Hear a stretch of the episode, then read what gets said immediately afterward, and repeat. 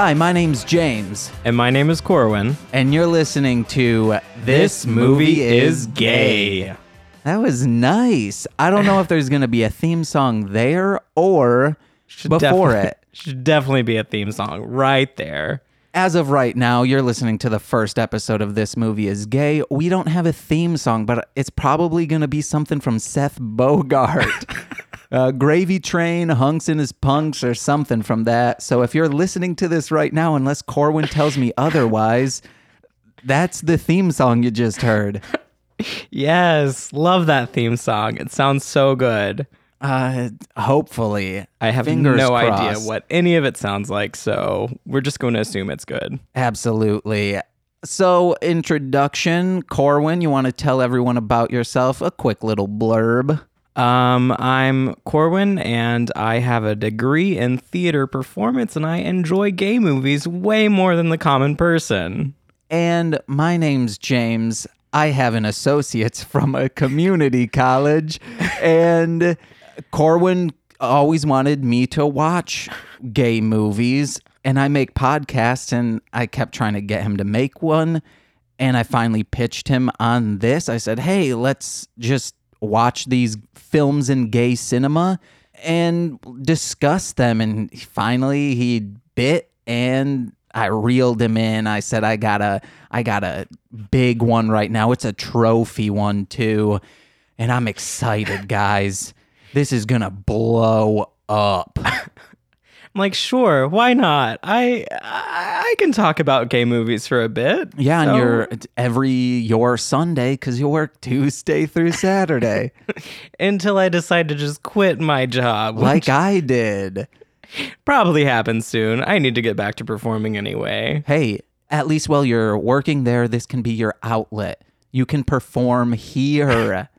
I mean, I can perform. I mean, I perform at work technically because I pretend like I like it oh, there. Oh, yes. So I was gonna say each episode you could do you could reenact one of the monologues from a movie, but this movie there was zero monologues. no, there was just mostly gratuitous making out scenes and Not- lots of blood.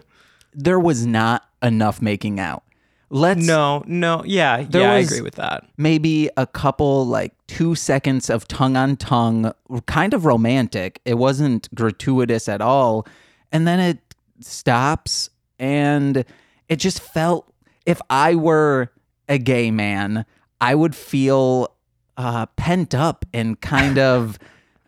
I don't know the word for it. Feeling aggressive afterwards, thinking, hey, I needed some release. No one ejaculates in this movie. Just pent up and frustrated because the only thing flying is blood. Yes. and you need a lot more than that. and some head.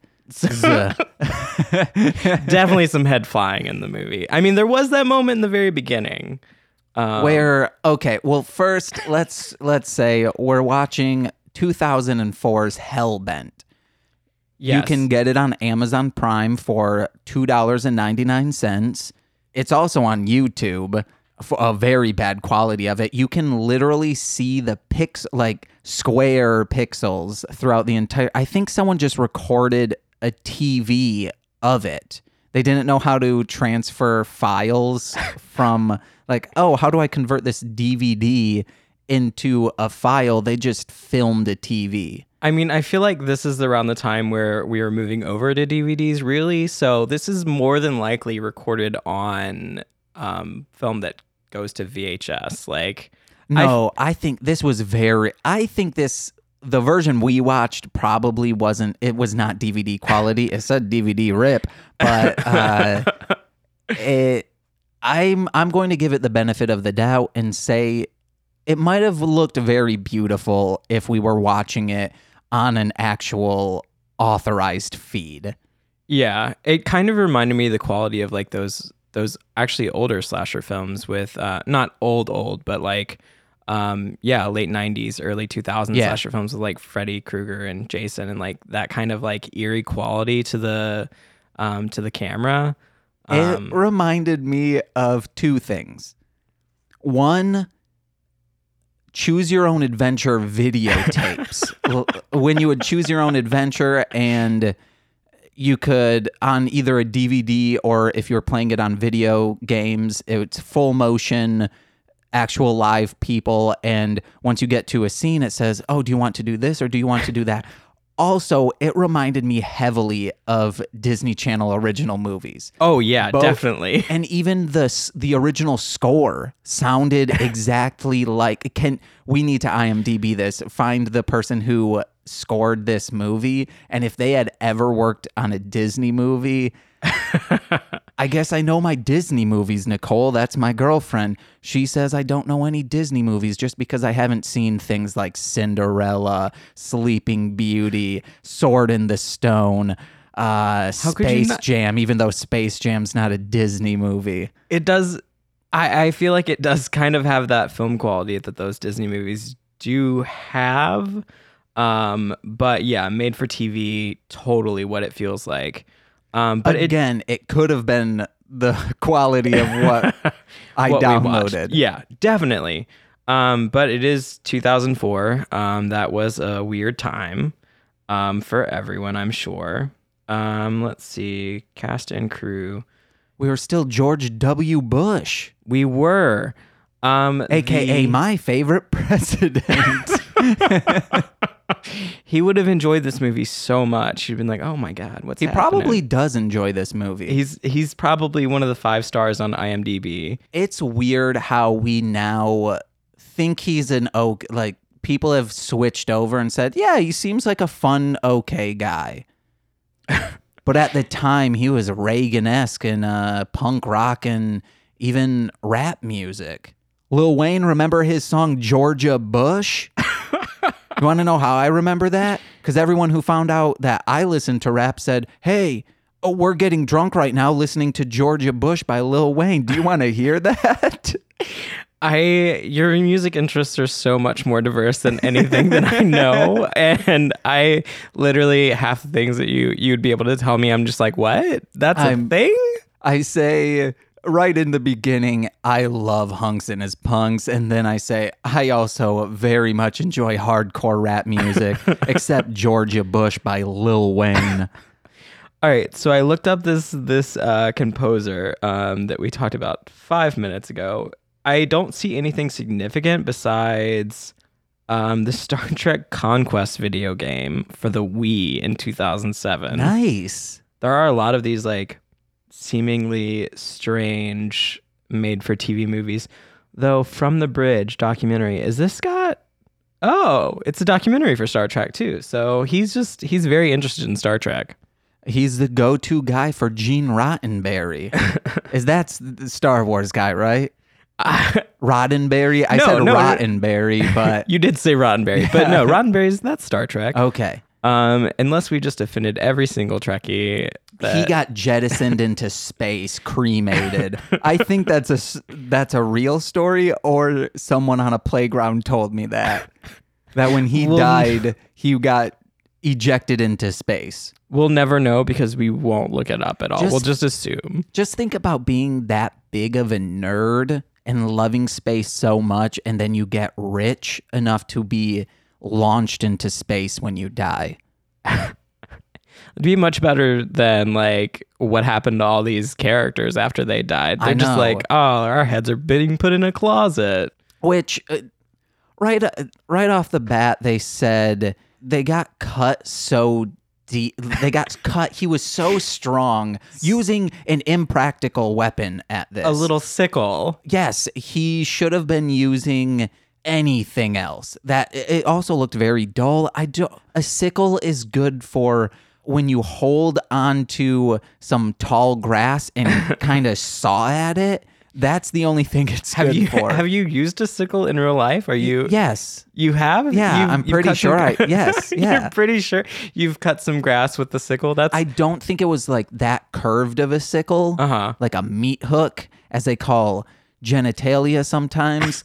I think someone on this movie said something about a meat hook penis. I mean the the bar was uh, that they go to Meat. eventually was called meat. Yeah. So there were a lot of lot of reference in there. And yeah, when they said they he was so strong they cut off their heads that their veins and throat were wide open. I know, and I said that is very sexual for it for someone to say their throat's wide open. yeah, yeah, yeah. Just like the dude cut it, he's still hanging out, and then you get that visual of maybe the guy jammed it down the dude's open throat. I mean, he could have. That first Yes. death was definitely like just head hanging out of the car, chopped off, positioned for a necrophiliac to just go at it.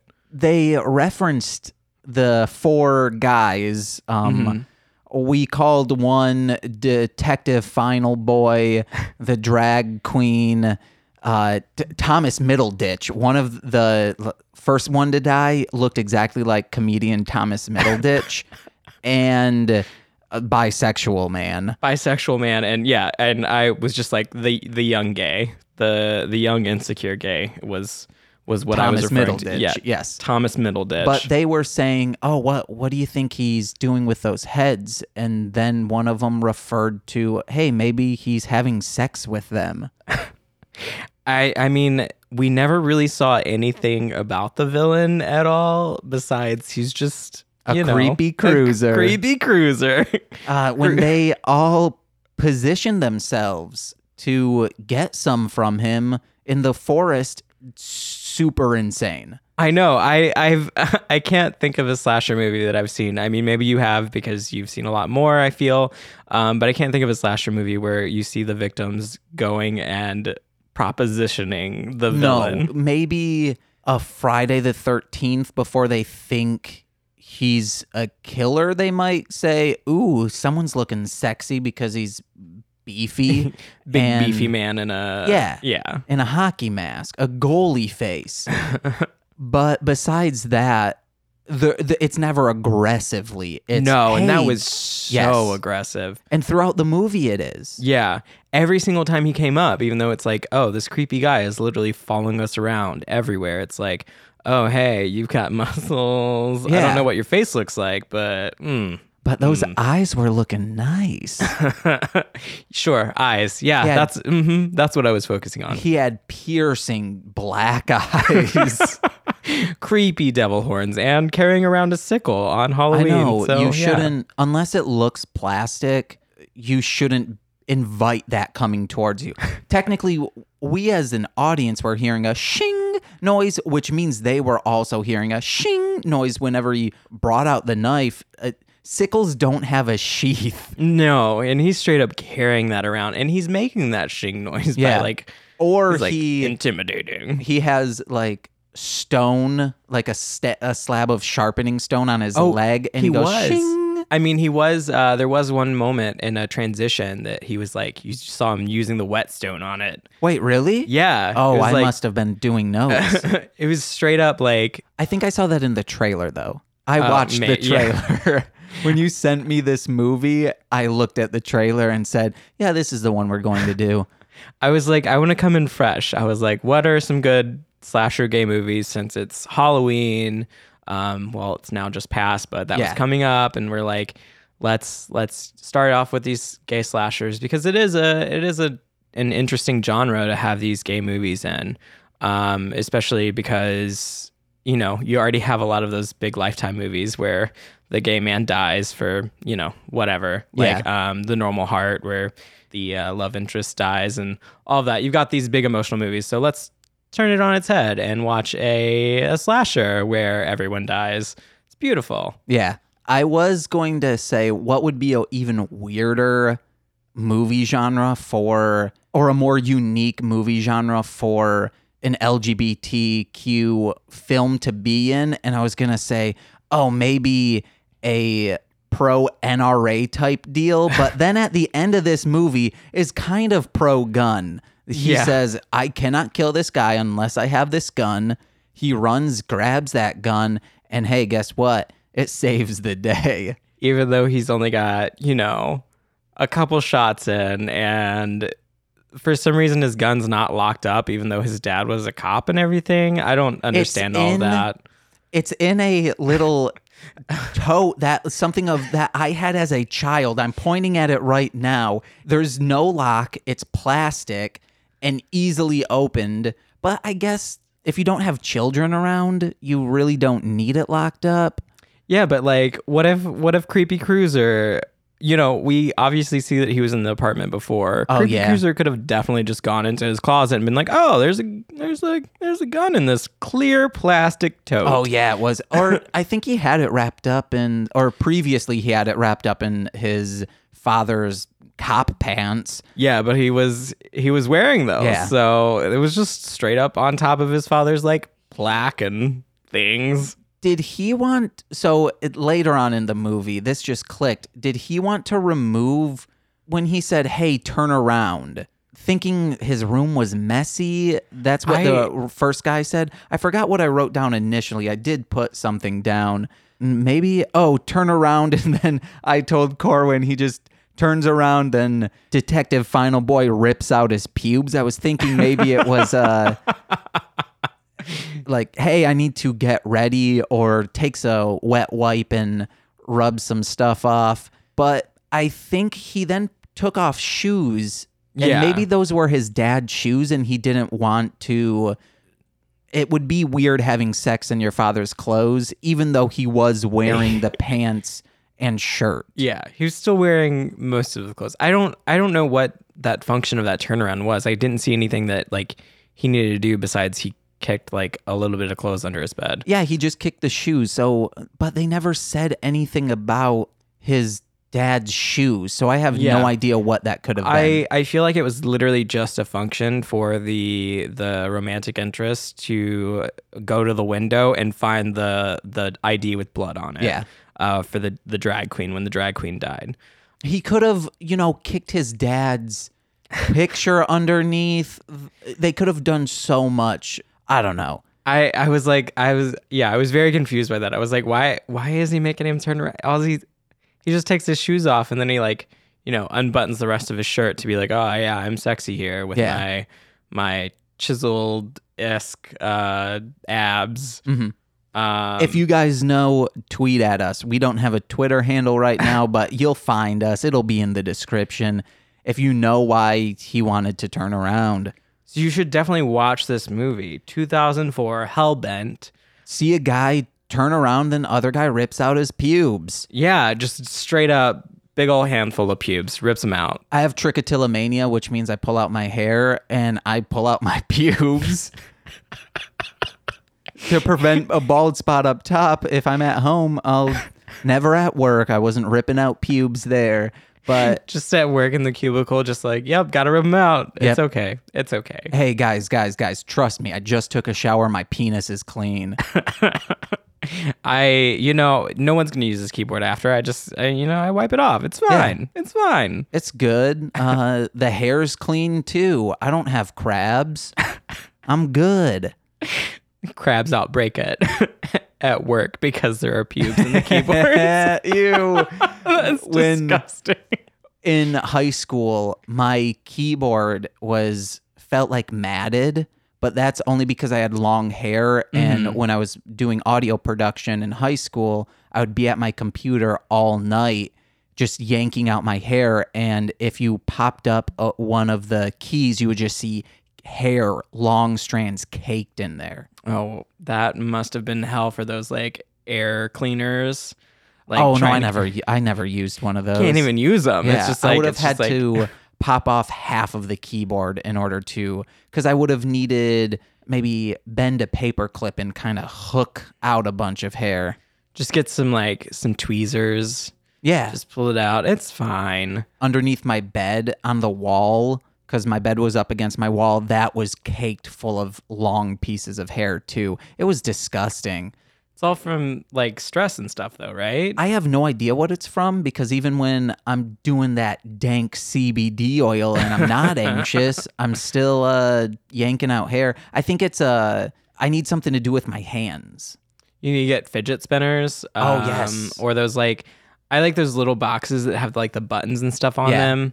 Um, one of the things I used to do, actually, I wear rings sometimes, and there's a ring that has like chain. I can't. Um, I can't just, do rings either because I'll mess with that to the point where, uh, where you know your two fingers meet in between. You know, if you had like Yeah. webbed feet and hands at the base of that will start bleeding because I just like dig it in. I mean, we do we do have technically webbing because that's you know I, evolution. my, two of my feet are two of my toes are webbed for real. Just straight. You're a great swimmer then. Get I was on swim team. I have pictures of Lil Me in a speedo. you're gonna give Michael Phelps a run for his money. Oh, just go for it. Speaking of dank CBD, Michael Phelps. Oh, what? He smokes the ganj. Oh, did he get in trouble for that at the Olympics? I don't pay any no, attention to he- anything. In between he got into like there was criticism of of him saying yeah i smoke weed. It's not a performance enhancer. Uh-huh. so why would you guys even care? Speaking of weed i did have a note. When they start smoking weed at the end uh, they were kind of like oh are we gonna do this? Are we not? They Oh, start yeah. smoking weed and i said does weed make you horny? I mean, I, I don't know. I'm not a weed expert. I I feel like I feel like there could be some aspect to that. Maybe I don't know. Don't quote me on that. the That's few times I've gotten high as a straight edge person, weed just makes me giggle and think my cousin Joe, he's got up and started dancing like Usher to the song Yeah, while driving our father's minivan. That's a real story. he became 3D dimensional animated and started dancing to Yeah. so you just started like seeing everything. Yeah. That- okay, great. that weed i do think looking back at it might have been laced or i just i was also in the sixth grade oh my god! Twelve-year-old little james smoking up terrible, terrible. I I was super straight edge and like oh after middle that school I and was. college. I was I've I didn't even touch weed until like late late college. Um, and even then it was like few and far between. I'm like, mm, I don't know. I don't like that feeling. I want to be myself. i was smoking weed at 12 and i'm i'm okay look at me i'm a semi successful person but i never drank because guess what if you drink that's the gateway drug studies have shown have you seen these studies corwin I haven't seen any studies. I'm excited to see these studies about it drinking. says alcohol is more of a gateway drug than weed. I mean, it makes sense. That's what most people are like peer pressured into drinking. You rarely see people nowadays that are like, I mean, our age and everything that are like sober and stuff.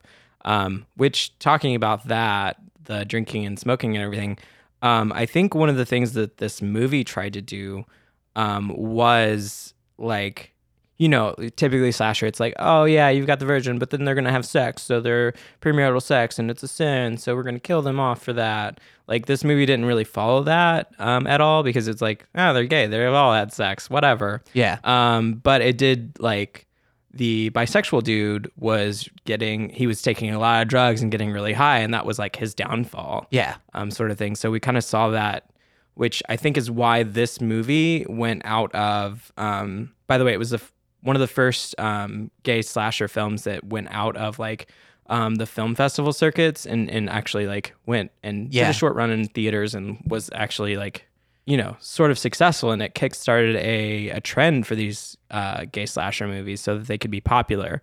Um, so Which we saw. uh, you better believe we're gonna be doing more of these. Yeah, we'll do more of these, and then I'm gonna make James watch some really, really sad ones, and then some cinematographically beautiful movies.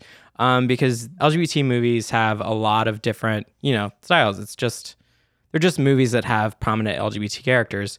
So you've got a lot of different styles of them, and you've got a lot of different things. But since they're not as well known, a lot of them are lower budget, so they tend to be bad. And those are the ones that I like the best because I'm like, oh yeah, give me terrible writing, give me terrible stuff. Yeah. Um, but I do find occasionally some that are like super good um, that stick with me that I like to mm, force people to watch. It's, I'm kind of iffy on the super good ones. I want to see the bonkers ones, but I told I already told Corwin this. I said my favorite gay cinema film is Chasing Amy. Brilliant, brilliant. you want to know the first gay movie I ever saw? what? Meatspin.com. That's a super important gay movie for everyone to experience. Please never go there. Uh, if, If you it's go, still up. it is still up, but it'll give you like it's still the same exact thing, but now it has viruses attached to it. How? Like, I don't why? know. It's- Someone someone got to it and it, my avast will say yes i've done this recently to see if it's still there it will say oh please there's a trojan attached to this Please do not open but this. hey sorry uh i'm not seeing a trojan on either of those ding dongs I see no viruses, um, so it's fine, right? Yeah. That's- I I think so. Um, yeah, there's. I mean, there's a lot. I think one that you will really enjoy that's terrible, um, but I just I really like it. It's called uh, Monster Pies, okay um, and it's like it's basically like sort of Romeo and Juliet, and it's set in like Australia. And instead of Romeo and Juliet, you've got like the werewolf and uh, Doctor Frankenstein or oh, something. i am I yeah, it's for this it's it's so bad, but some of the like uh, character portrayals that are in there are um, they really like speak to me, and I really love them. So I like to make people watch it and make them cry because it is a it is a huge tearjerker. yeah Um, which Well, my goal for this podcast is to see as many gay movies so I can get all of the references in not another gay movie. the movie. I haven't even seen that movie yet, so I guess I need to watch through that and be like, okay, what's this reference from, so that we can go through. I'm guessing it's not any references. I don't think that's I I don't think they really worked on that movie at least from what I've seen of it. They're just like, let's just, you know, we're just gonna do some pop culture gay club references. That might be what it is. Um, so then we just need to go to Urban Dictionary and and, and like scroll through every single time they speak. Um, which that movie is is super interesting looking in that it is just raunchy and gratuitous and I mean, I hope. not another gay movie. I mean, it's the same kind of concept as uh, you know, scary movie and all that Yeah. stuff. Um, which oh, back to the um, no one has hit on like the villain. Didn't um that one girl in Scream? Did she do that a little bit? Where she was like, oh, "No, Scream. Mr. Ghostface, don't murder me." Blah blah.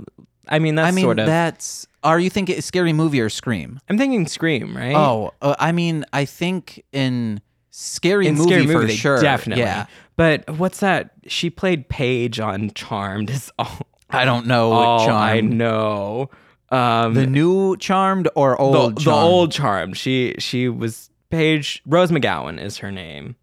Um, really quick with that phone over there. No, I got Rose McGowan without looking up on the Okay. phone. I'm just looking up Scream to make sure she's actually in the movie and not. I'm not just like, oh yeah, Rose McGowan in Scream. But I think she is. I think she is. Yeah, she's totally in it. Well, let's let's get into notes. Okay, okay, So yeah, yeah, yeah. The movie opens with a guy looking for George. They are in the middle of the woods. And they have a bunch of balloons. Why do they have those balloons? I don't know. I think he said these are my mom's. yeah, they're like my just- mom's balloons. just go home and give her the balloons and what are the balloons for oh my god she had she has to bury a child in the morning whose throat is wide open and all her balloons are stuck in the car. Like, what she's gonna do without those balloons? and was george trying to pop the balloons in the beginning it looked like he had like a little pin Yeah, trying I- to pop them he like he like it was you know the a cool jump scare. Um, with this guy in the woods holding balloons, which I- reminded me of like it. I don't Yes, know. yeah. I was like, what is happening right now? It- but times 20 because Yeah. there are 20 20 whole balloons. balloons. Um, and then he was he was trying to pop them. I think he ended up popping like one or two. Um, and then it you know cut over to them having make out session in the car, which I was like, yeah, nice. Let's get into this. I also thought this was kind of a classy movie because he's just like rubbing his foot, like giving him a foot massage instead of just going straight to oral or. And at first, I thought when he started leaning back, I thought he was getting a blowjob, but no, I- he was giving him little f- feet tickles. Yeah, he was like tickling his feet. Like, are you are you ticklish? Are you ticklish? And so this is a tickle movie. One thing, have you ever seen that HBO documentary about tickling? No, no, I have not. There's a documentary, and one of the towns they talk about is Muskegon, Michigan. That's the town I am from. It's I haven't seen the documentary, but I've gleaned this from other people who I know from Muskegon is Muskegon has like underground MMA. I mean, not underground, but amateur MMA Uh-huh. stuff. And I know someone whose sister's boyfriend did a tickling video in order to make a bunch of money. However, the people who pay money for this kind of keep them and use it for blackmail of saying you will keep making these tickling videos or I'll tell your family about these. Which now like who cares? I'm if it's getting me some fame, I'll be tickled. I don't care. I'm like, hey, just give me some money. I'll give you your little fetish videos. Oh, you're gonna try to blackmail me about it? Good luck. I'm self-employed. I made the tickling video in the first place. What? What do Yeah. you think? Who cares? I'm Yeah. making that green. My family's going to be proud of me that I'm self-employed. That's what my my roommate. Uh, one of them was like, oh yeah, when we're just like broke as broke as hell, and you're quit your job and everything, we're just gonna start selling feet pictures. Yeah, why not? I've truly thought about except like I don't have I would need to work on my abs, but I have really thought about becoming a cam boy of just, you know, we're going to get raunchy on this just, you know, making a video where I ejaculate on my stomach. Why not? If that'll get me some Sell coins. we're we're below we're broke millennials like Yeah. trying to trying to make money and all my job would be is working out and keeping protein in my body and sometimes masturbating on myself. I already do that, just I use a tissue. getting protein in your body, making protein leave your body. You know, it's just a cycle so that we can exploit people to get money. yeah. That's that's it. That's totally it. Yeah. Nicole would wake up and just hear bring ding ding bring ding ding bring bring bring ding ding and she'd be like, "What's going on with James?" And then comes in and I'm like, "Hey, I'm just at the office, Nicole. Don't mind me, just making us some scratch. That's it. I just made $500 in this second. You want to know what? Next time, catch me in it. I I saw a boost in coin That would be or wow. token. I think they're called tokens. Just just uh you know, even an hour long video at five hundred dollars. What? Yeah, why? I mean Kim Kardashian did it, right? Yeah, and she made millions. She's just famous now. I made a song, a rap about a cam girl, and it is my most popular song because I I sent I tweeted it to her and she actually saw it, retweeted it and said this is fantastic. and in one day, which normally my songs cap out at 22 views, this had 1.1 thousand views. Wait, your songs all cap out at 22 views? Yeah. Are they all like that? Oh my yes, unfortunately, no one listens to my music. I don't know what's wrong with it. Well, when you send it to me, you send it to me like via Slack, I think, or Facebook or something. Like, Yeah. so I don't go anywhere to look at it. It's just like you sent me the clips. Well, on Facebook, you would you'd be bumping those views up. But you need to send it to me on Facebook. That way I can Okay. bump up your views. So you'll have 23 views on Yes. Facebook instead of 22. there are I do these things called podcast wraps where I sample other podcasts for the intro, hook, and outro because guess what? I don't like writing hooks. And those ones are also popular because one of them was featured on I sampled a popular podcast and then they have a pro version. It's a Hollywood Handbook. They mm-hmm. have a pay version. And on a pay version, they're always just trying to eat up time. Yeah. And there was kind of a lull, and one of them said, "Hey, have you ever heard that ramp that rapper that samples us?" And they said, "No."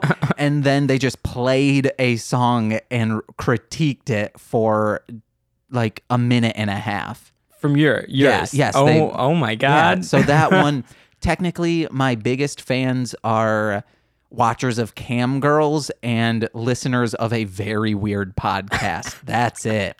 perfect. That's the perfect audience to start to build. Um, Yeah. because you've got the cam girls, which works into our slasher films. Yes. Um, here, and I'm sure we'll watch more slasher films that are even raunchier than this one because I this one had like this one was like, oh, we want messages, we want it to be like artistic, but also we want it to be like, you know, Yeah. a slasher. One of the biggest messages, they just say it flat out, was I don't like condoms, but they keep you safe. Yes, very important. I don't like condoms, but they keep you safe. That was He said then- it to himself. And then right after that, he got stabbed. So Yeah. what's the message here? He lived. So Yes. I guess we need to definitely promote condoms. He'll live in fear and probably difficulties of being stabbed right through the chest. However, he will not live with AIDS HIV.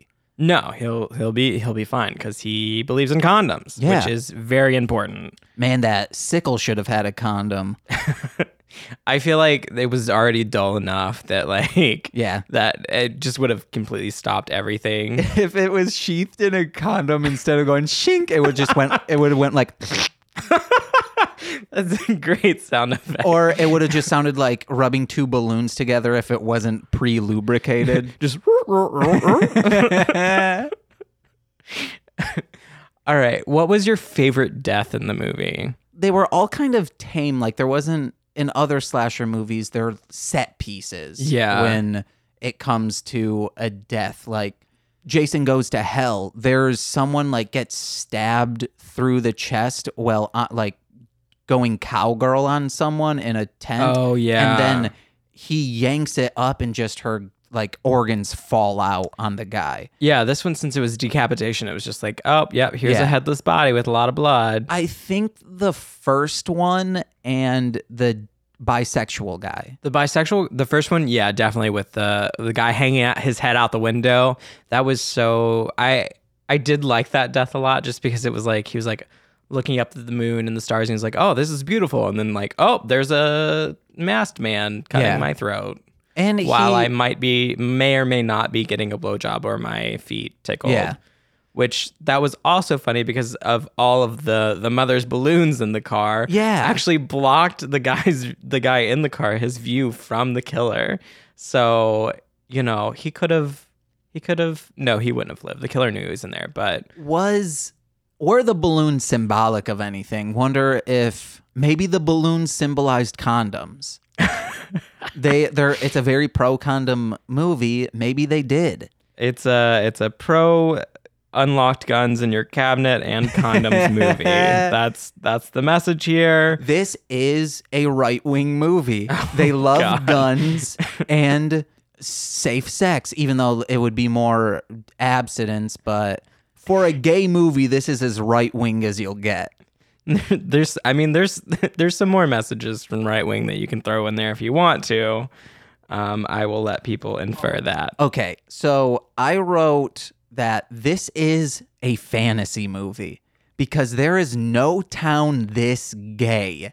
I mean it was wasn't it West Hollywood? Is that we only find that out at the end of the movie Yeah. when they go to the police department after he after the creepy cruiser follows him into that alleyway.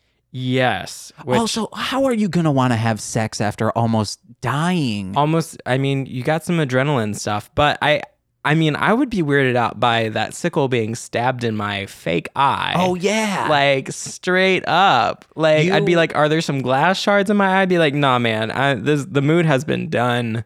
I wrote down glass eye technology because you said that's a very advanced glass eye. I don't understand what's going on there. It looks real and it's moving with him.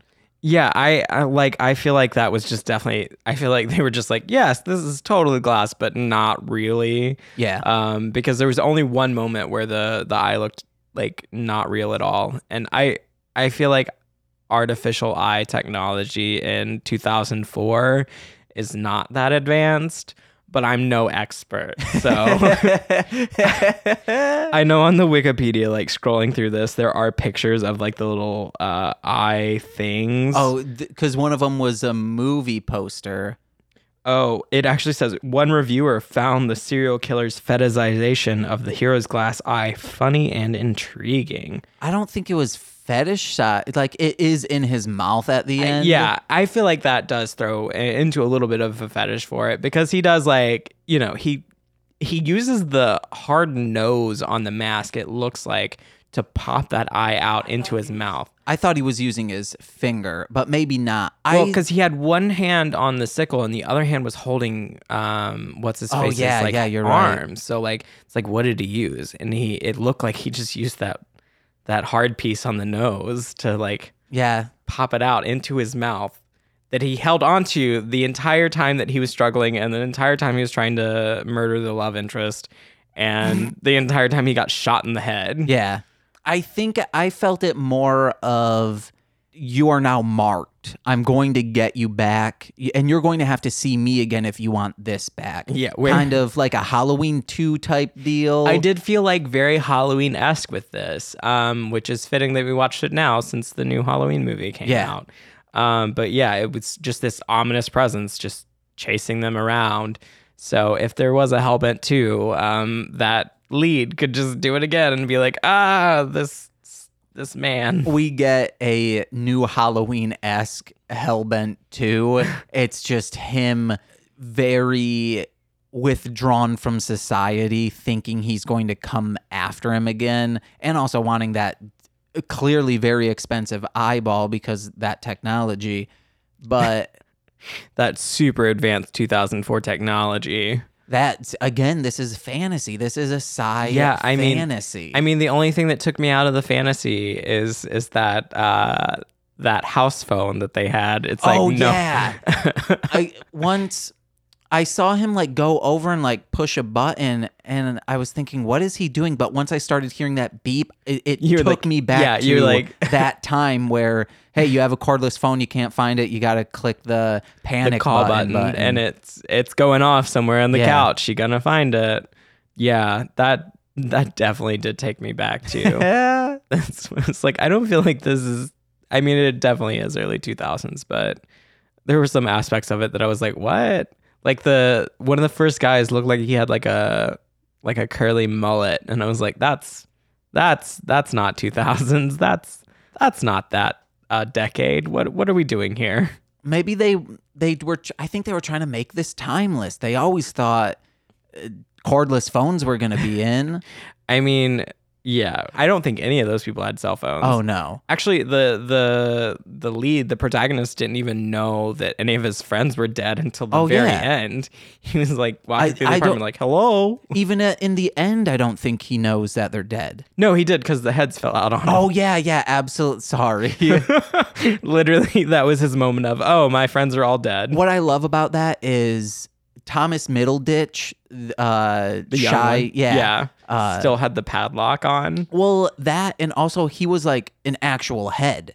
The Mm-hmm. others were photoshopped in of their actual heads, whereas Thomas Middleditch was a prop head. A Yeah. physical head that you could hold, which, Which- I guess because it fell on top of him, that makes sense. And the other twos, they they're they're thinking, oh, we can just superimpose them into this scene. We don't need to make a brand new head. I didn't even realize that. I was just paying attention to the padlock still around his neck. I was like, he's decapitated. Why does he still have that? Like, it should have just come off at that point.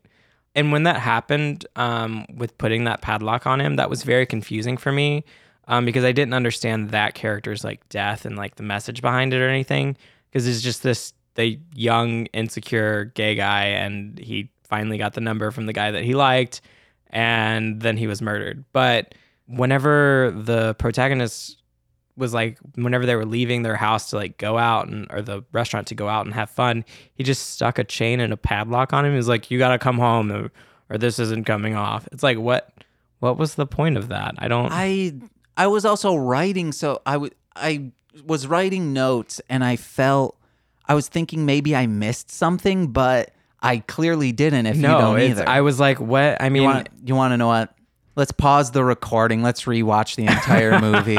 maybe we'll get we'll get Thomas Middleditch's whole story. it was just one of those things where it's like it for me for a second it felt like I guess he was like the he's like a protective older brother type because he definitely the Thomas Middleditch character seemed like the the youngest of them. Halfway through the movie, I was thinking, are they related? Because it seemed like it. Since they, I mean, I don't think they were related. I think they were just like roommates and everything. And you know, you always have like the young one that you like take under your wing. And um, I mean, in my case, it's usually me. I'm usually the the young one around older gays, and they're like, let's let's protect this one. Yeah. Um, so I think Hey. that was that was that. Trust me, I know. I know. no, Uh, all of my roommate situations, I've been the oldest, but the youngest was like two feet taller than me. So it was, we were kind of felt all on the same level playing field. It's like, yeah, yeah. Except when rent came around, then I was the adult. That's yeah, and actually that's in all of my roommate situations here in Chicago. That's what it's been too. It's like I'm the one because usually I'm the one that has like the name on all the utilities and stuff. So Yeah. it's like, hello, this is your adult Corwin here. Oh, I wasn't on any utilities or the lease, but I was the one who saved money. You were the one like, yes, this is being taken care of. The others were just blowing money on cigarettes and Tahitian sunrise. That's a caffeinated fruit punch from around Michigan. I that sounds delicious. I want some Tahitian I, sunrise. I'm pretty sure that's what it's called. I used to sell it when I worked at Dr. Pepper. you worked at Dr. Pepper. Yeah, I was a merchandiser. Oh, that's one of the people that goes around to the stores and like Stocks the shelves. stocks the shelves and stuff. I worked there for a year, but after about three months, the sales rep that I worked under demanded I got a dollar raise because I was clearly, since I was constantly stocking his shelves, Uh-huh. I was making. I I think I was making that dude bank because Uh-huh. everything was always constantly stocked. I cared about my job. He would order way too much shit. and also I think I was doing him a favor because I would other people would just stack it wherever. I would stack it by flavors. I would Yeah. organize by flavors, uh, not just if it if there was Dr. Pepper and Diet Dr. Pepper, those would be next to each other. So Yeah. it was very easy for him to do inventory. So I was probably uh, making him bank and letting him one time I I do I loved this dude. He was a very nice guy, but don't order a fuck ton of stuff and make someone put it away and then you at 1 p.m. say, "Hey, I'm like my shoes, yeah, they're nice golf shoes. I'm going to head out early today to go golf." don't do that to someone. Hide it. Change in the car, change at the golf course. Not only does he not hide it, he points it out to you. He's like, "Hello, poor person." I was just thinking, oh, those are some very vibrant, bright orange shoes. And then he says, they're golf shoes. You want these too bad. I'm going golfing in them. You're poor stocking the shelves. I will be golfing. but I appreciate him demanding that I got a dollar raise. yeah, that is and- that is nice. Can I start just rattling off some notes? Yeah, write off your notes. Because we are getting around uh, maybe 50 minutes recording. Yikes. Uh, the when they st- first in that car were they listening to a Nirvana song? I have no. It I sounded like a rip off Nirvana if it I- was not Nirvana. I just I just like tune out all music. Um I'm just like, what? There's there was music there? I know there was, which Um, is a good good job. Unless the song starts with a chorus line, you d- it seems like you do I'm, not care. I'm just like, what? This is this Hamilton? I no, no. you no love thanks. Hamilton. I love Hamilton. Well, I oh, love. I saw it. Nicole and I saw it. I don't think I told you that. Oh, nice. Did you love it? Did you love it? You It loved it. We both felt it wasn't worth the money, Uh huh. but it's great. However, the soundtrack is the soundtrack trumps it. Yeah, I mean, and Hamilton's one of those that um is pretty much sung through. Yeah. There's like two moments in the whole show that are not literally on the soundtrack. Yeah. So you can just listen to the soundtrack and you're like, all right, I got the musical. But again, I do like tune out all music. I, I like music. I like hearing it in the background and everything, but I'm the worst person ever in like remembering any lyrics and rem- and even for movies too. I I'm terrible at remembering specific dialogue. I'm terrible at remembering um like specific music, but I'm good at like remembering like the details, the theme, the like the like story and the way it goes. Um, but as far as like those details, I'm like, what? That Yeah. that happened? I'm also terrible with lyrics to the point, even my own lyrics. When my friend MC Deep and I, Tyler Bergquist, when we started performing, I never wrote things to be performed. I wrote them to be recorded. Uh huh. And we would do some of his songs from his group Deep Swish. They're no longer active, but then one of my songs would come on and once like the like the beat starts, I would like lean away from the microphone and just in his ear shout, "What's the first line of this song?"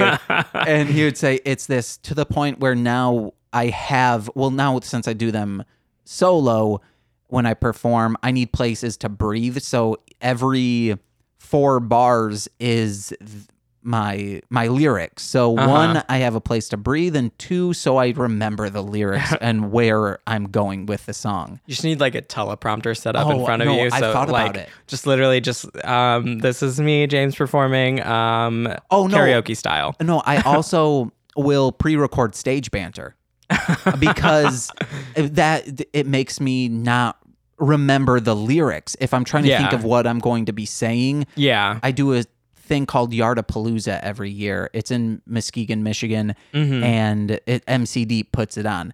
Last year, I was making it sound. I pre-recorded myself and made it sound like a robot talking, Uh-huh. and it was saying in ten thousand something years. I literally said ten thousand something years in the robot voice everything has changed all all traditions are out the window there's no more holidays except yardapalooza and so but like every other two songs i would have that interstitial so i Uh-huh. would have a chance to breathe and i didn't need to pre-record any stage banter So you should just like you should just start recording music that would be good for like drag shows or something. That way you can just have queens performing your your stuff. um, and like they don't actually have to know the words. They just have to know what to mouth for the words. they would love like one of my lyrics smoking hash ash cash that huffing freon out of glad wrap trash bags I mean, I have a friend, um, Joan Waters, that performs in the city. Um, and a lot of her stuff is stuff that she's actually recorded. And it's very like, a lot of it's very like um, tuned. Uh, it's got that kind of robotic feel to it in a lot of Okay. places and stuff. So like it, when you were talking about that and like having the the audio recorded already, I was just thinking of her like Okay. performing. I'm like that would be that would be good. I don't Brilliant. think any of my hardcore rap music would, but that would be a change. Yeah. In oh, Corwin, I th- I think I found out how I'm gonna get some fans. yeah, just I will challenge drag queens to use my music successfully, and hopefully I get one who's big headed and says, "Of course I can do that." And even if if the audience doesn't like the performance, maybe they'll like the music and ask, "What's that? Uh." That aggressive rap song I that mean- was just you should just get a queen that's good at performing and have good music. So that way it's just like raking in the money. okay, yeah. Raking in the cash. I someone on another podcast that I do, a fan listened to my music and said, "Oh, I was not expecting this out of the weirdo on the podcast." I mean that that makes that makes sense. Yeah. But again, it's stuff that I tune out. But oh, your notes. Your yes. notes. Uh what else do we got? They the couple in the with the balloon car, they said We're, stuck on the very beginning opening scene. Couple in the balloon car. I, they said we're gonna get busted, and th- they should have said more like we're gonna bust. I mean, yeah, he was he was popping those balloons, but then the balloons got in the way, and that's why he was hanging out of the car. Makes sense. Makes sense. One of the oh, so actually one of my favorite deaths was Thomas Middleditch because he put over the trick or treat plastic bag. Bag, yeah, to cut his- to cut his head I- off. I enjoyed that. And he was just like carrying him.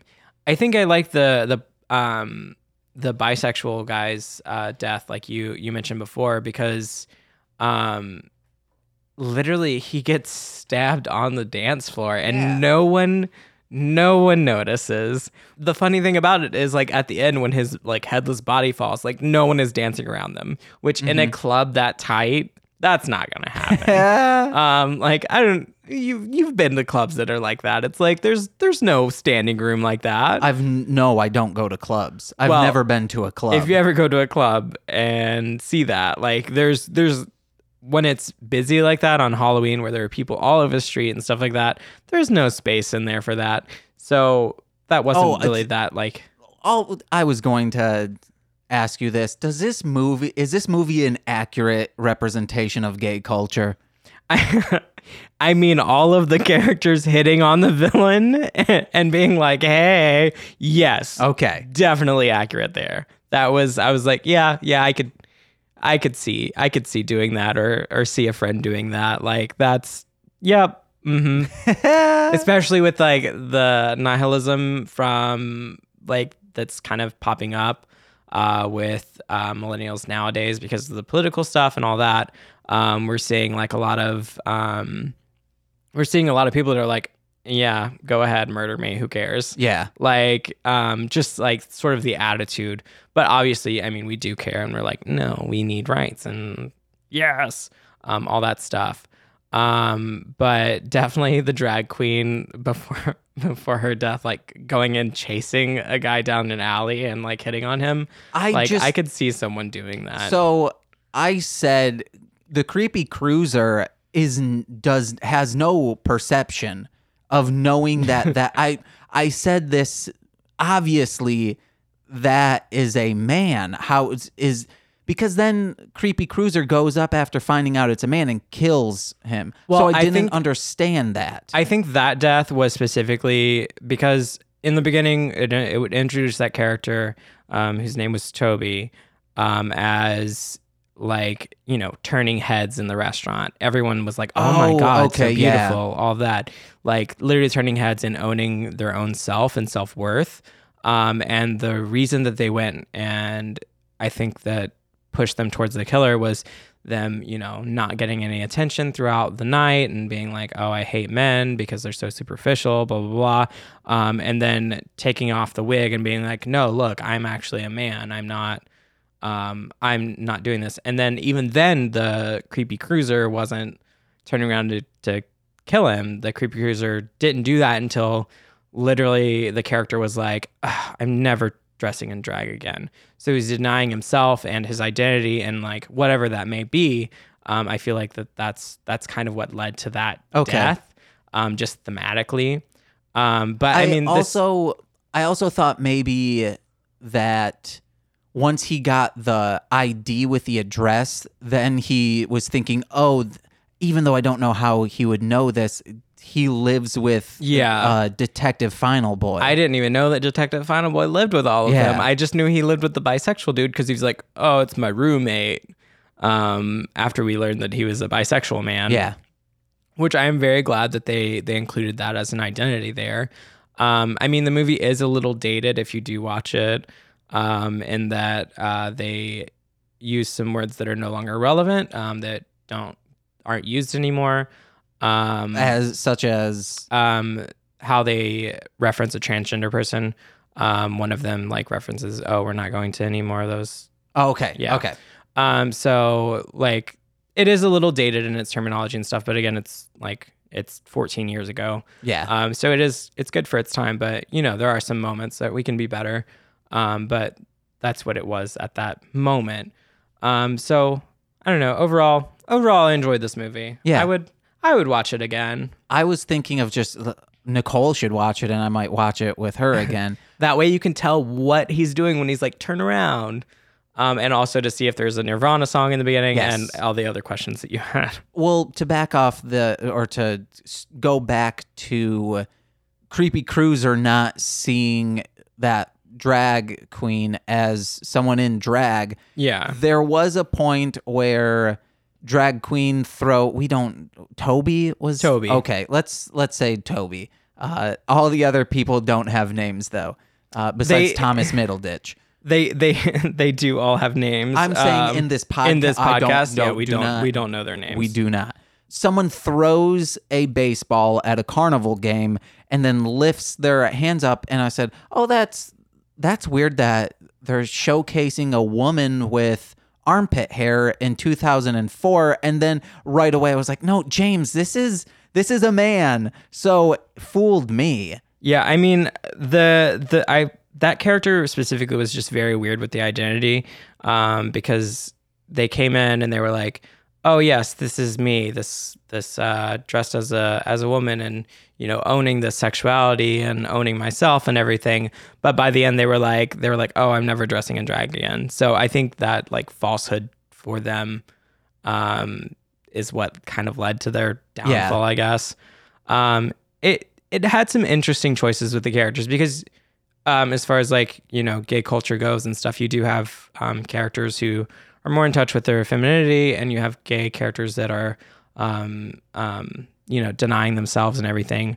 So it's showing like each like stereotype in a way, and like how they're like falling apart, and that they're not accepting themselves, or they're turning to drugs, or or whatever. Um, so like those were interesting things to to do, and I think I I saw on the Wikipedia that that's actually what the director was like, you know, trying to do. Oh, that's cool. Um, and it's also his first like it's his first like slasher film. It's like his first film, I think. Which for a slasher movie, this was very. I enjoyed it. The- Yeah. of course. Like the kills could have been more intricate. in- Yeah. when it comes to 2004, you know, I think Freddy versus Jason just came out. That was a huge budget movie, but I love that movie. we we just watched it uh, a few weeks ago. Nicole was wanting to watch slasher movies. I I had bought those a little bit ago. We also tried watching Friday the 13th part 3D and with this glasses on, we got maybe two scenes into it and said this is hurting our eyes and not enough payback.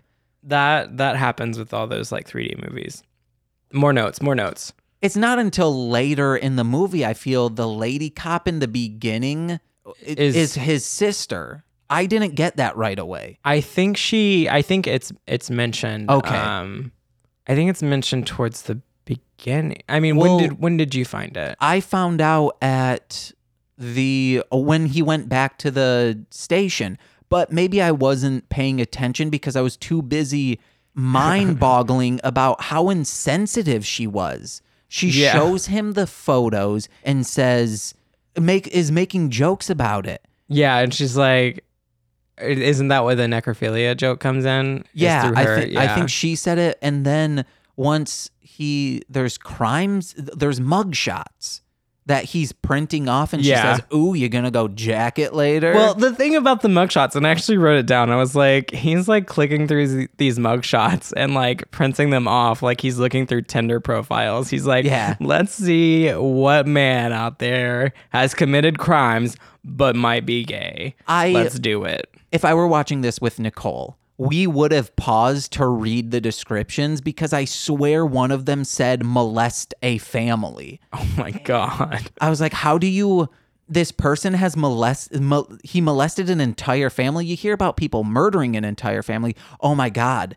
Okay, so originally I was thinking maybe creepy cruiser, the killer, was One of those. Jake's. No, well, oh, I was thinking it was Jake's boyfriend. Oh, because the- he yeah. has that. He said, "Hey." I'm covering this up. His name, name, yeah. with angel wings, he's a devil. But Yeah. then maybe if we read off some of those mugshot descriptions, maybe we would have seen, which something. one. Yeah, maybe. Or if we look back, maybe one's jacked with some piercing black eyes. uh, maybe with kind of tan skin like the killer. I wrote down he when he was in the apartment chasing him, he looked like a sexy minotaur.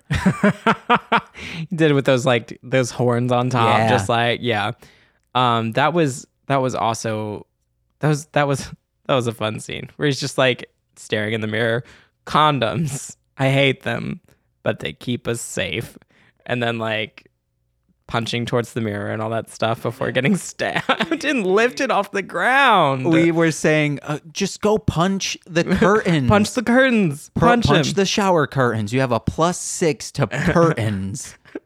That was the that was one of the annoying things with like uh the killer is after that scene where the the guy that we presumed was dead shows up and knocks the the killer out. Um and then the protagonist just runs away. It's like why he's on the ground like knocked out cold just like, you know. he carries Jake. Why?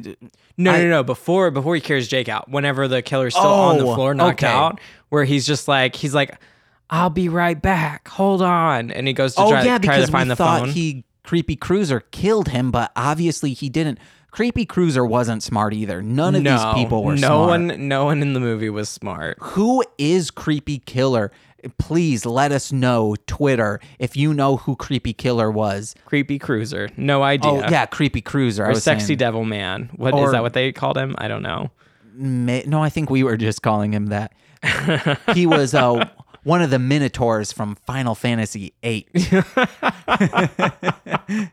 He's they they carry around sickles, right? I think that's what their job is, harvesting that wheat. Yeah. That's oh, he was harvesting, harvesting, the wheat outside of Balamb Garden. I love Final Fantasy VIII. That is a good game. um, did you have any other? Do you have any other notes? I Um, have so many notes. Uh, oh, the lieutenant asked Detective Final Boy, "Oh, did you know these gay guys?" Assuming all gay guys know each other We all know each other in a No, world Yeah. in a setting where cl- everyone we meet maybe three straight people this entire movie. His sister, the lieutenant, and the guy who asks Toby, "Ooh, how'd you get those sexy legs?" And then Oh, he turns around and says, "I'm a dude. I got them from soccer." that was I got them from soccer. It's like I okay, all right. that one drag queen in the beginning well detective final boy was trouncing around the streets says i love a man in blue and then i went on i looked over to corwin and i said remember when blue lives mattered as a joke uh Those but Those- but blue ass sure does matter all the time. I said a blue a blue cock, but uh, blue balls never matter. Am I right? they matter to some, I guess, maybe. Uh, Some ball busters. I love edging. this is staying in. Yes, One of the okay. first- once I got comfortable with Corwin, Corwin and I worked together. That's how we know each other. Mm-hmm. Uh, the first time I ever got comfortable with him, and I knew I was comfortable enough with him, we were complaining about a customer or something going on, and I lean over to him and I just go, "They're a bunch of cucks, aren't they?" it was something along those lines. I said cuck, and he laughed, and I said, "Corwin's a good guy." I just roll with it. It's whatever. It's funny if it's funny. And I just don't laugh if it's not. when we are introduced to the cool guy Jake, Uh-huh. he just blood running oh down my to that god, that was so weird. Yeah, it's like I don't, I don't know if you've ever gotten a tattoo before. I have have not. got, I've got a tattoo. Technically, three tattoos. There was not that much blood at all. I don't even think I like really had any blood. uh, he was either Jake is either a hemophiliac, which we now know he's not because no, because wa- he got stabbed. yeah, and, and, he, he's fine. yeah, Tattoo artist is a bad tattoo artist. yeah. It was like literally a giant, giant drip of blood like rolling down his back. That the tattoo artist then like sensually was like, oh yeah, let's sop this up with my Yeah. finger. Oh, okay. So I had this written down of just saying Detective Final Boy can't shoot hoops, but then we now know that he can't shoot at all. No, he he was first talking about like whenever he first was like, "Oh, what's happened? I'm not on the force." He was like, "Oh, I had an issue with my eye." Blah blah blah. And I was like, the way he like said it and the way that scene was like happening, I was like, he doesn't have an issue with his eye. Um, but then later we see the killer like stab him in the eye, and we're like, "Oh, oh, oh, he, yeah, that's has a glass that- eye. That eye is fake." So he really just can't shoot. But the thing about Detective Final Boy, we just couldn't figure out what he was actually Yeah. to the police department. He doesn't have a uniform and he's just like working the desk and like printing out random pictures. You said he's the Gina Linetti. He's the Gina of their of their office. Yeah, he's just their like civilian contractor assistant person. Which Um, before we realized that that he wasn't a cop or even a detective, I did say he is not a good cop and has no steez with men. it just seems so weird. I thought initially he was going to be a suave guy. Uh-huh. He is not. Not at all. But and it's so like I'm like, nope, that's that doesn't seem real. Because he's got like the Superman Clark Kent kind of look going on. Oh, yeah. Um, which I did look up all those characters because I was like, have any of them been in anything? None of them. I think the um the one that you called the young one, um, Thomas Middleditch. Thomas Middleditch. Yeah, he's in some vodka commercials now. I think he's in uh, something, but that's that's it. Uh, one of the craziest things in this movie is when bisexual guy we meet him and the girl leans out. She says, "I swear I'm 18. I can prove it." Yeah. why? That was, that was very strange. None of us were thinking she was under the age of 18. No, and like what I mean, what's the point of that besides like shaming the sexualization of a bisexual man, um, which you know already Oh, yeah. society like tends to deny that that exists anyway. It was a very strange thing Yeah, uh, to happen. Um, definitely agree with you on that. I did. I touched on it, but I said this town is more gay than the town in Rick and Steve, the happiest gay couple on the earth. I don't know if you've ever seen that show. It's it's a weird show. I thought it was I thought it was going to be a hilarious show. It's it's not. Is it just something on like YouTube or like? no, it was on either Bravo or a station like Bravo. Oh, that's I, have never heard of that. So I guess I've got something more. I've got another terrible thing to look up. Eventually, we're going to uh, do that on this podcast. Yes, Uh, what else do I got? I have so many notes. I know. Me too. the trick or treat grab bags that they got were just filled with condoms and lube. They were asking, Yes. "Oh, what'd you get? Oh, I got pineapple." They all got pineapple lube and they were upset about it. Who who's gonna use a green condom? Uh, someone into trolls, obviously, and orcs. But someone said they got a scratch and sniff manhole cover, and I was like, "What the hell is that?" it's probably a sticker for your bum that smells good, or like a butt plug. It might be a butt plug with Scratch and sniff on the bottom. Yeah, it's you know uh, you if know- it doesn't exist, it will now. it the top of it is like a, a cork material you know those sticks that you put in oils and then the oils seep in at, after each use you just dip it in those oils let it seep in so next time you're ready to go No one try that at home. Please don't try that. But this is also delving into the territory of when I was first telling Monse about us doing a podcast. I don't know if she told you this, um, but she was like, I was like, oh, yeah, we're doing a podcast about gay and LGBT movies. And she was like, what? And a train was coming by. And I said it again. And then she was like, huh? And then after after like she finally got it she was like oh i thought you said you're doing you're watching gay porn with james. And i was like no i'm we're not." open to it. If if there is an nc-17 movie that shows like a blowjob at least bring it to us. There's i mean i'm sure they exist because this kicked off a bunch of thriller slashers and i'm sure there are more that go into the nitty gritty um, stuff with you know jason impaling someone on a bed together Let's do it. like i'm sure those movies exist Uh, what else do I got?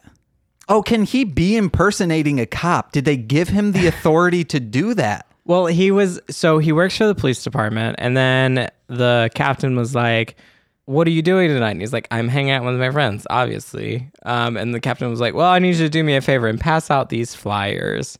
And then he was like, "Oh, can I use my dad's uniform?" So It I guess he got like permission to do it since it's Halloween. That's a bad captain or lieutenant, Yeah. whatever he is. He's just like, ah, your dad died. I'm yeah, I'll let you use it. Your sister works here. It's it's, fine. It's insane. When they were all going to the party and they were in the Jeep, uh huh. they passed by some bikers and I thought those bikers were having sex on the bike mid They cruising. I mean, I wouldn't put it past it, but the the bikers, one of them had like a skull helmet that I was like, oh, that's pretty cool because Yeah. he was like, it was like straight up moving. I, well, Um, I think it was a skull mask. Yeah, it was a skull Yeah. mask, and it was like the way it moved was just better than most masks that Yeah. I've seen like that. That person brought that mask to that set. person was like, um, "Excuse me, director, I'm an extra, but I also have this mask. Yeah, that they I made by were. hand."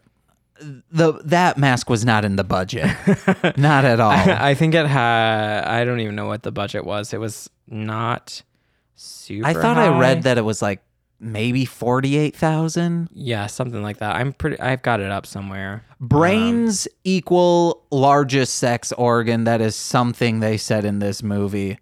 Really? Yeah, I did not hear At that. the when they were talking about skull fucking, oh my god. they said, "Well, the brain is the largest sex organ," which I guess in a way it is. It does trigger your sexual desires. yes. I mean, it. It does. Yes, I guess have all of that. It's also warm and mushy. Again, please don't do that at home. Uh, leave brains in skulls. They deserve to be there. IMDb has a 5.5 out of 10 rating, and it's got a 43 Metascore. you said when they were trying to proposition the the creepy cruiser in the forest, you said that they cat called him away. Yeah, they straight up. That was the funniest thing to me. They were so aggressive and like, in like flirting with him that they cat called him away. it was like they mooned him. They were like they were going all in on him, and he left. What the only thing they could have done more is spread their butt cheeks and said it's right here for you. I mean, they practically did that. It was their okay. Their opening weekend, they did forty five. They made forty five k. Um, okay, that's gross what I was was one hundred thinking. And eighty seven k. I'm not sure why it doesn't have it. I'm not sure why it doesn't have it like right there. The budget? Um, yeah. On Sometimes IMDb. people don't publish the budget, so I- you can kind of say, "Hey, it was a critical success even though we didn't make the budget back." Yeah, I mean, I f- I feel like I feel like with what it was, they definitely probably made the budget back. But then again, they had like giant party scenes and like all this other stuff in it. So who knows? We know this film though had a corporate sponsor, Starbucks. Uh, when they're at the party on a street corner, you can see a Starbucks sign, which was not approved. I'm surprised they didn't blur that out. Yeah, it straight up can just see that. It took two years to film. Features original as well as licensed songs by queercore bands, Nickname and The Normals, which was probably one of those bands that I was like, I can't. Can I, I actually have a note about that? Is nu metal gay? Because that in the that club scene where you said I don't understand any of these lyrics that this guy is performing, Uh huh. it, is that a gay band? I yeah, I think so. I think um I think it has Oh, it's actually got a bunch I stopped reading. So queercore bands nickname and the normals, Best Revenge, Pansy Division, and Three Dollar Bill. Maybe th- that's probably three dollar bill. I don't know. And it it actually does say it's got equal doses of club tracks and Korn style nu metal. Corns. Oh, I was nice. I am on the ball today. I was I was not even paying attention to what the ball was. Um, but that's just because again, I don't actually listen to some of the songs. well, speaking Um, of the nu metal band and that scene, I put down a thing that the singer says to Thomas Middleditch. He says, "Just go with it. It'll be fine," which is not something you should say to anyone. No. No. But then they it's very insensitive that chainsaw stuff because someone in the gay community, two people were murdered the previous night. Yeah. Just cancel that from your set. You can Yeah. it would be easier to not do that than to do that. Yeah, that that was a weird scene to have, and I thought actually, I thought they were gonna kill uh that guy. Yeah. Um, on the table right there. Yeah, I me thought too. that the Devil Man was gonna show up and just like you know slices that off right there. You know, it didn't happen then, but I was expecting it. I'm also looking through here, and it says that there's various stereotypes: the drag queen, the leather man, and the sex addict. So I guess the young one was the leather man. Which he said it wasn't his costume anyway. Yeah, and he was having trouble getting it on in the beginning. Like that was and that was such an introduction to him where it was like typical like innocent type um, because he was like trying to put on this sexy costume with this just like basically like cod piece sort of thing, like show just covering just covering the essentials. Um, and he was like, "I'm stuck. I can't get it on." And then the the protagonist, um, detective, uh, detective whatever, uh, was you know trying to Final to boy. detective final boy was trying to help him put it on. He just made him put on jeans um, Also, to cover it up. does he even get the top part of his costume still isn't on right, r- correct? Because it looked like it was lopsided the entire time. I think it was on right. I think he was just too small to fit in it correctly.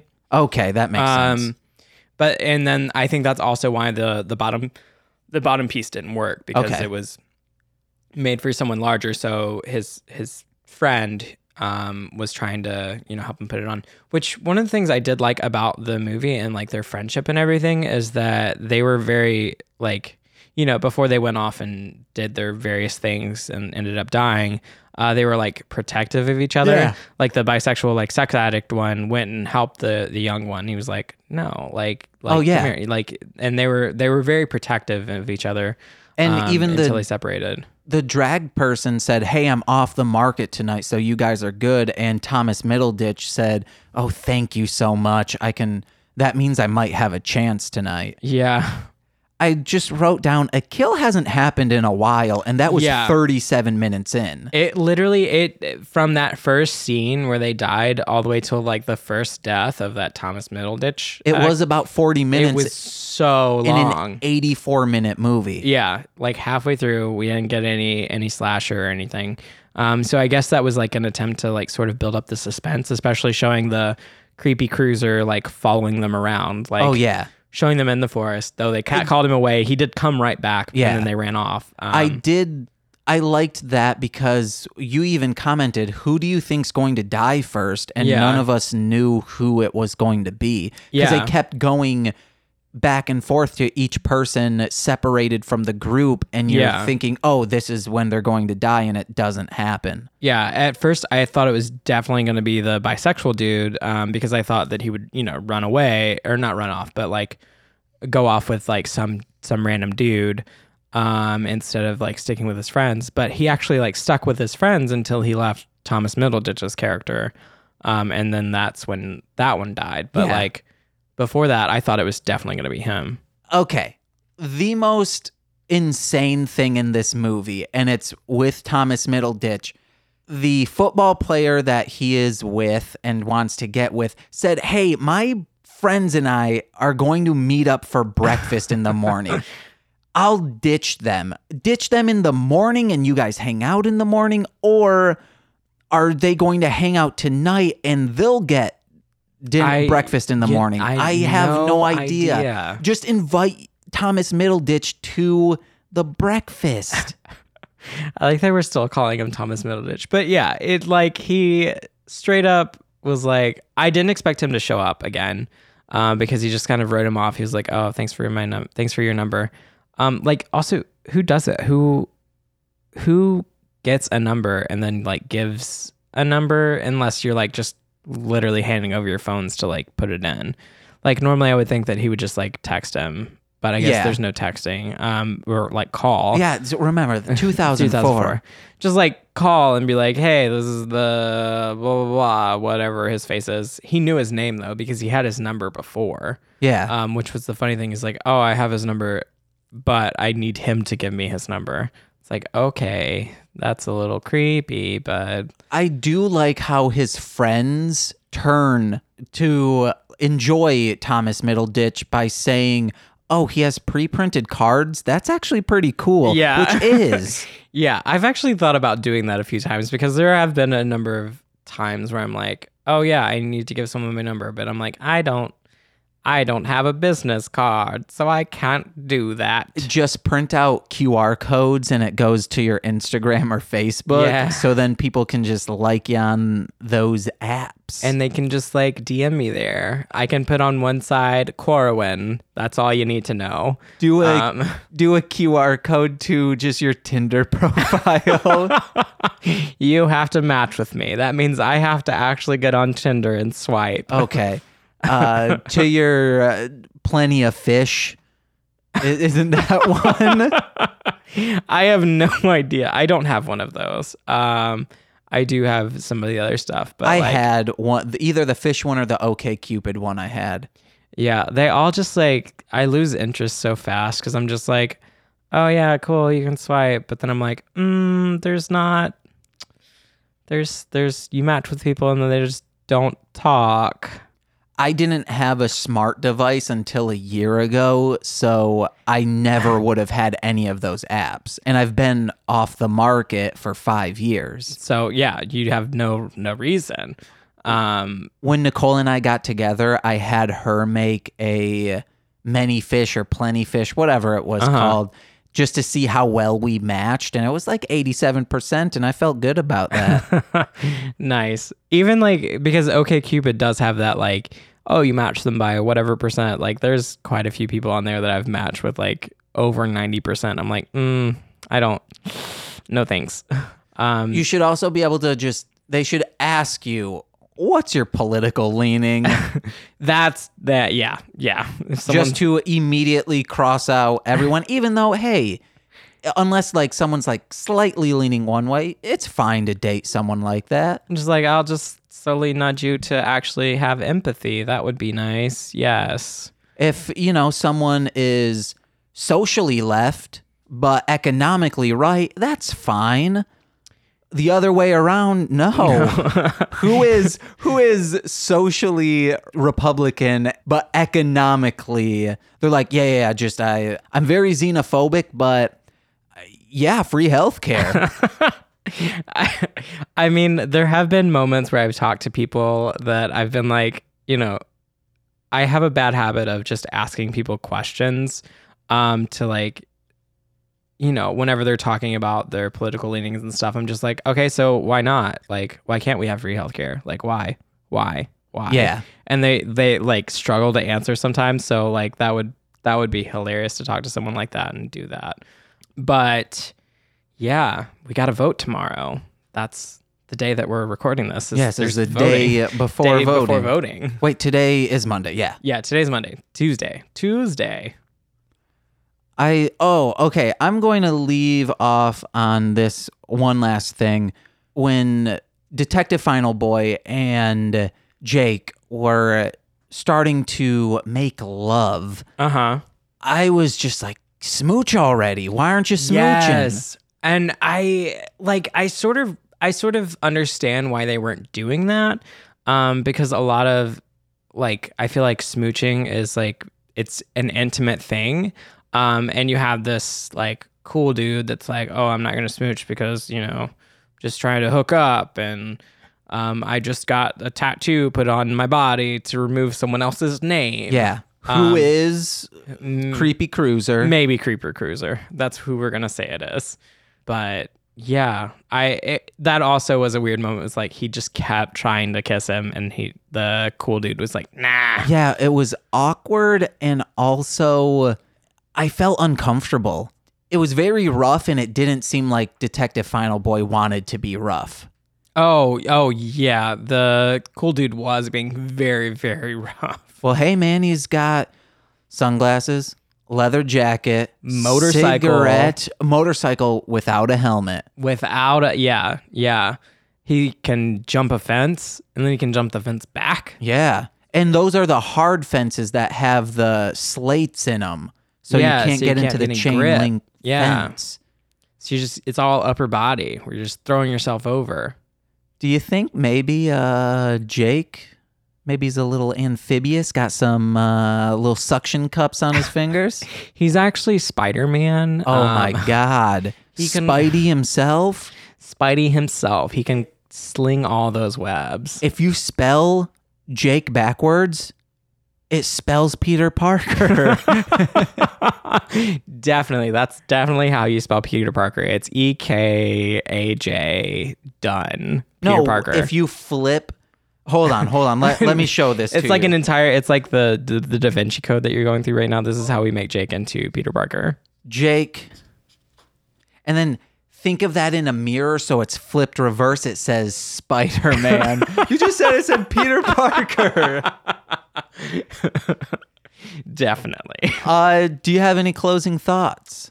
Um, my only closing thoughts is I'm excited to watch more gay movies, Yes. and I'm glad that I got to watch this one for the first time, um, here to see like what this was about. I loved it, and I also I loved the running time. It was quick to the point. That's Yeah. how like comedies and slap and horror movies should be. It Yeah. doesn't need a lot of. It doesn't need to be the the trilogy of The Hobbit. Like it doesn't need to be like all of that.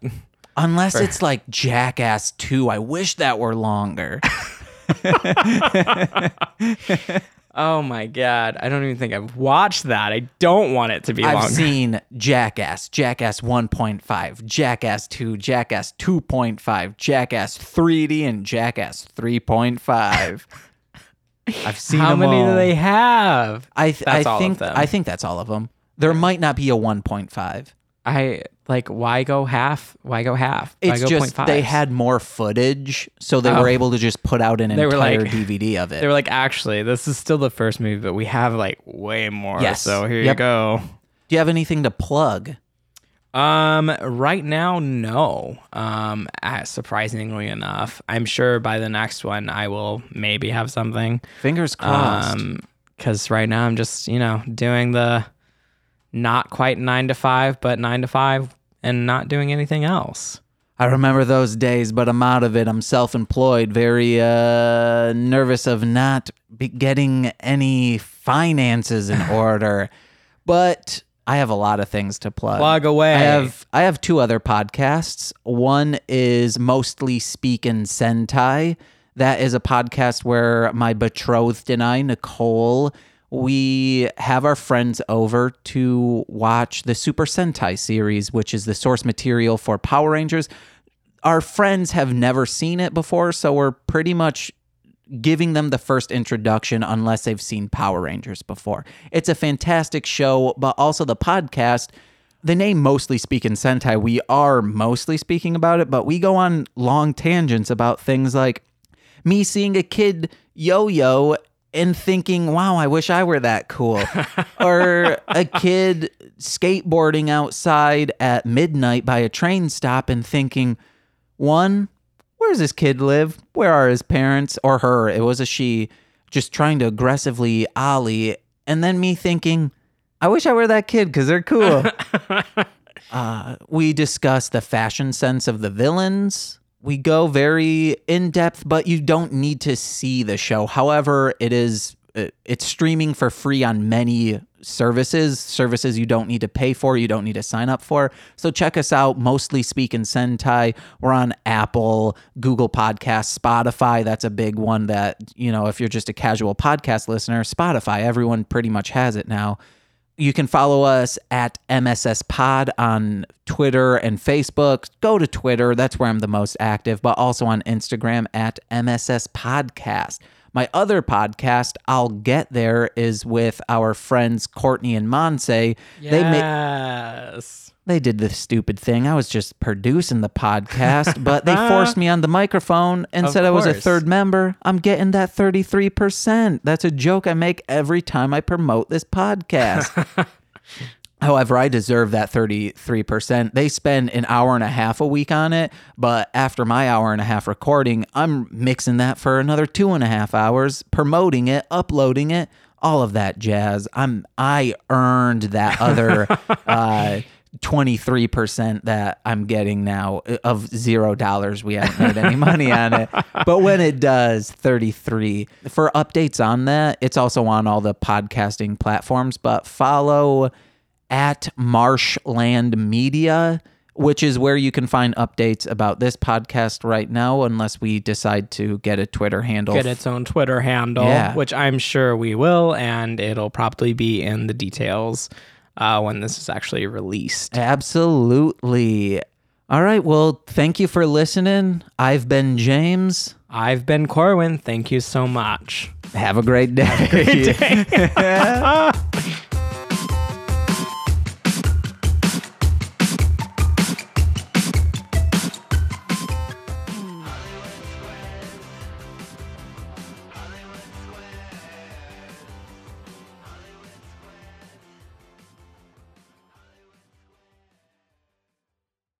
Hi, my name's James, And my name is Corwin. and you're listening to This Movie, is, gay. You want to try it so we both say This Movie is Gay?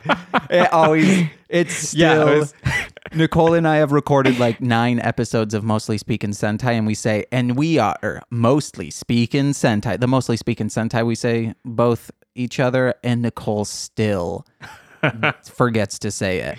Okay. All right, all right, all right, all right.